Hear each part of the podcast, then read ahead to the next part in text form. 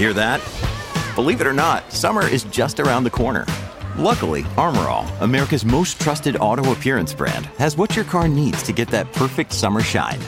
Plus, now through May 31st, we'll give you $5 for every 20 you spend on Armor All products. That means car wash pods, protectant, tire shine, you name it.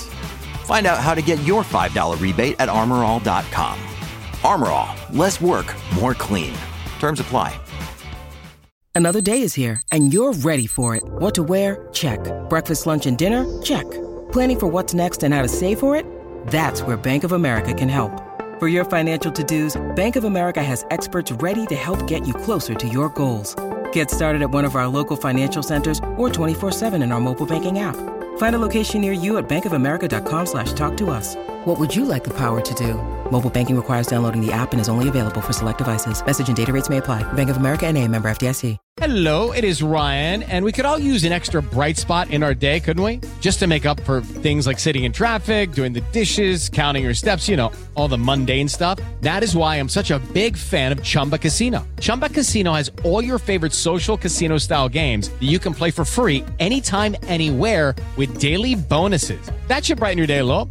Actually, a lot. So sign up now at chumbacasino.com. That's chumbacasino.com. No purchase necessary. VGW Group. Void were prohibited by law. See terms and conditions. 18 plus. You're listening to the Autosport Podcast.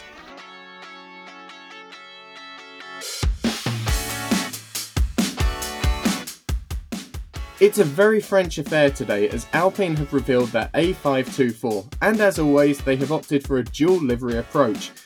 They've also unveiled their new hypercar at the same time, soon to be racing in the 2024 World Endurance Championship.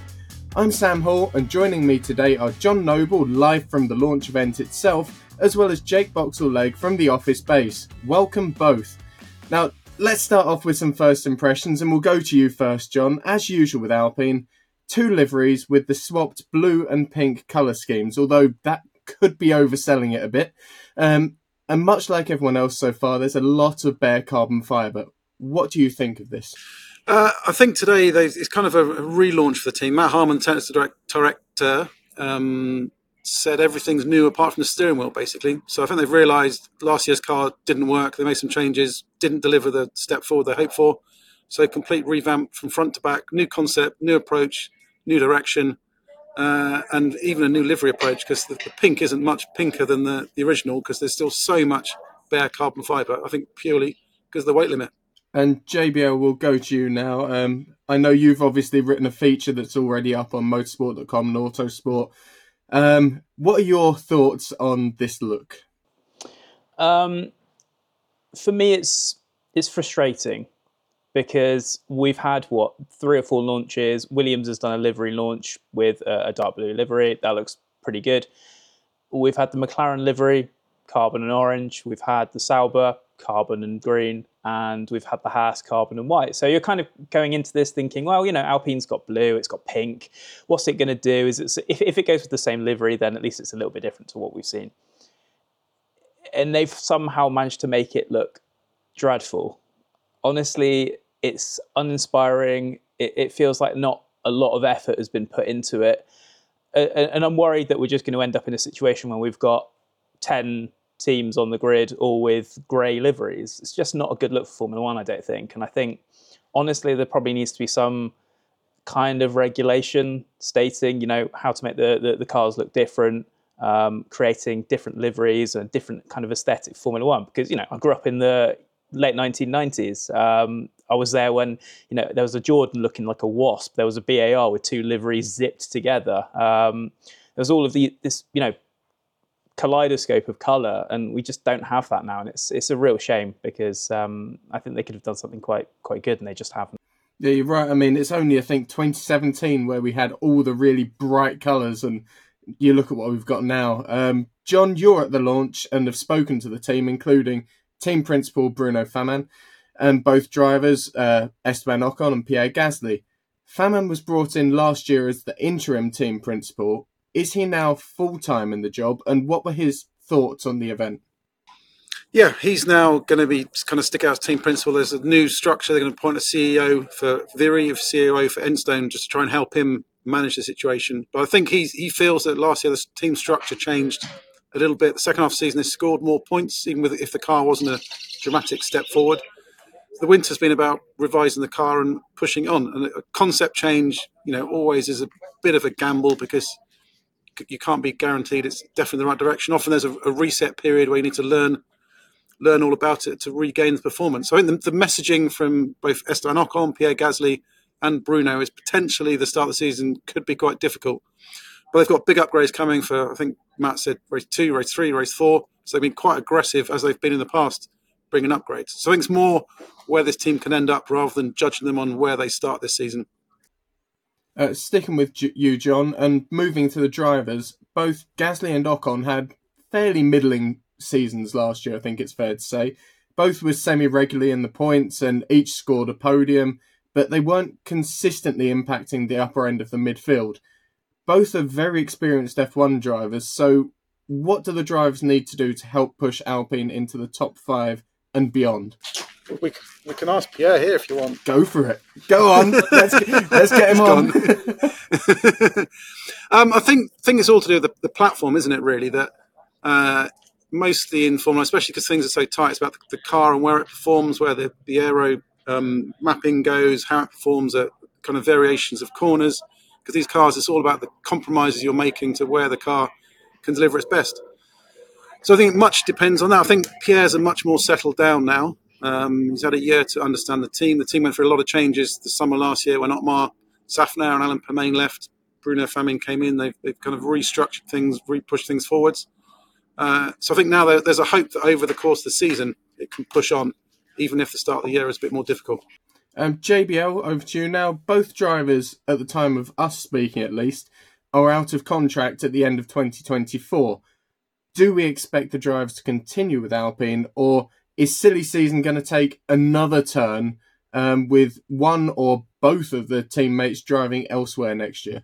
Uh, I think I think it's probably too early to say because there's a few tantalising options. Um, you know that Mercedes seat that Hamilton vacates now. That's something that both drivers are going to be wanting to go for. Um, you know, Ocon still has ties to Mercedes and with some degree. Um, Pierre Gasly will want that seat as well, and he'll want to sort of prove that he can make the next step up.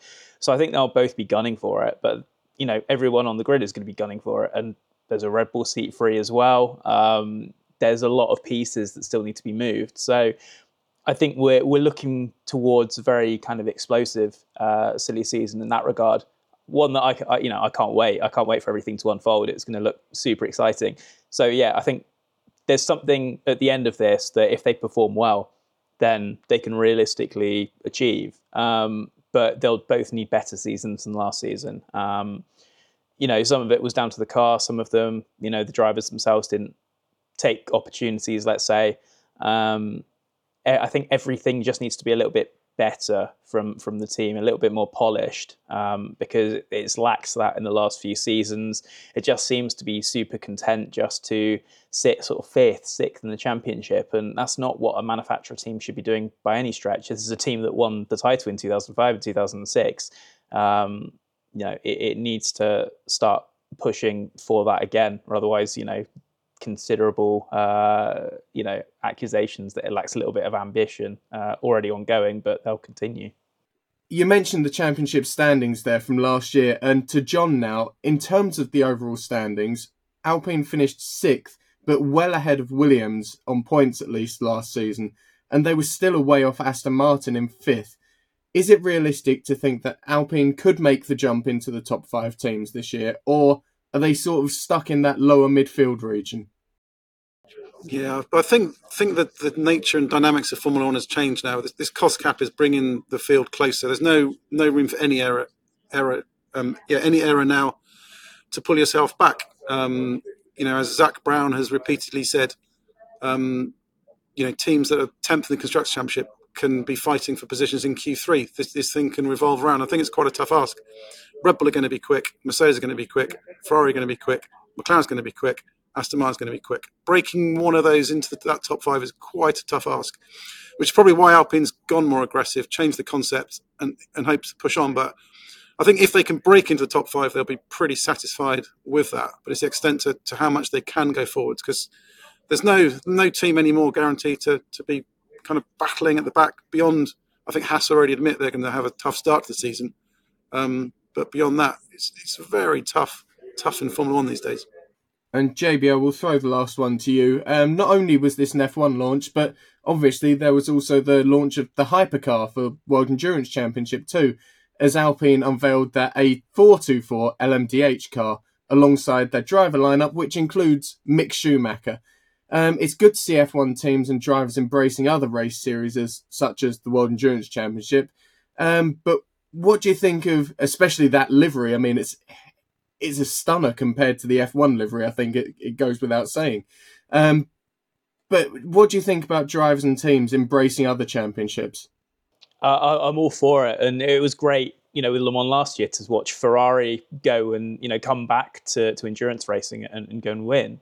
So obviously in a kind of cost cap era now there's a lot of resources there's a lot of sort of technicians and brain power that are kind of being underused underutilized um, and so for them to go into other championships for for these manufacturers to put their money in and explore different categories that's a fantastic thing for motorsport um, and, and, to watch WEC thrive with the hypercar field growing and growing um, it's you know it, it's it's just great. And to watch you know you mentioned Mick Schumacher and there are a number of other talented drivers in that lineup but you know he never really got um, I, I, say he did get a fair crack at Formula One. He didn't really make the grade um, as many were hoping, but you know he's got a good opportunity to prove himself as an endurance racer now. Um, and I think you know sometimes drivers don't make it in Formula One. You know you've got guys like Sebastian Buemi or Brendan Hartley or someone like that um, don't necessarily make the grade in Formula One, but when they go to endurance racing, they're just you know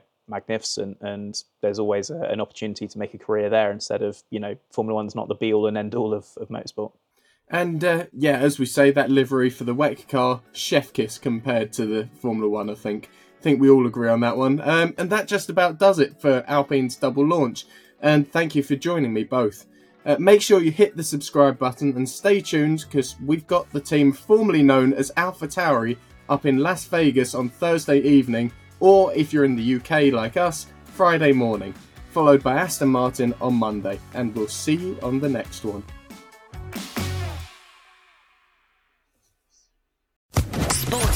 Social Podcast Network. With lucky landslots, you can get lucky just about anywhere. Dearly beloved, we are gathered here today to. Has anyone seen the bride and groom?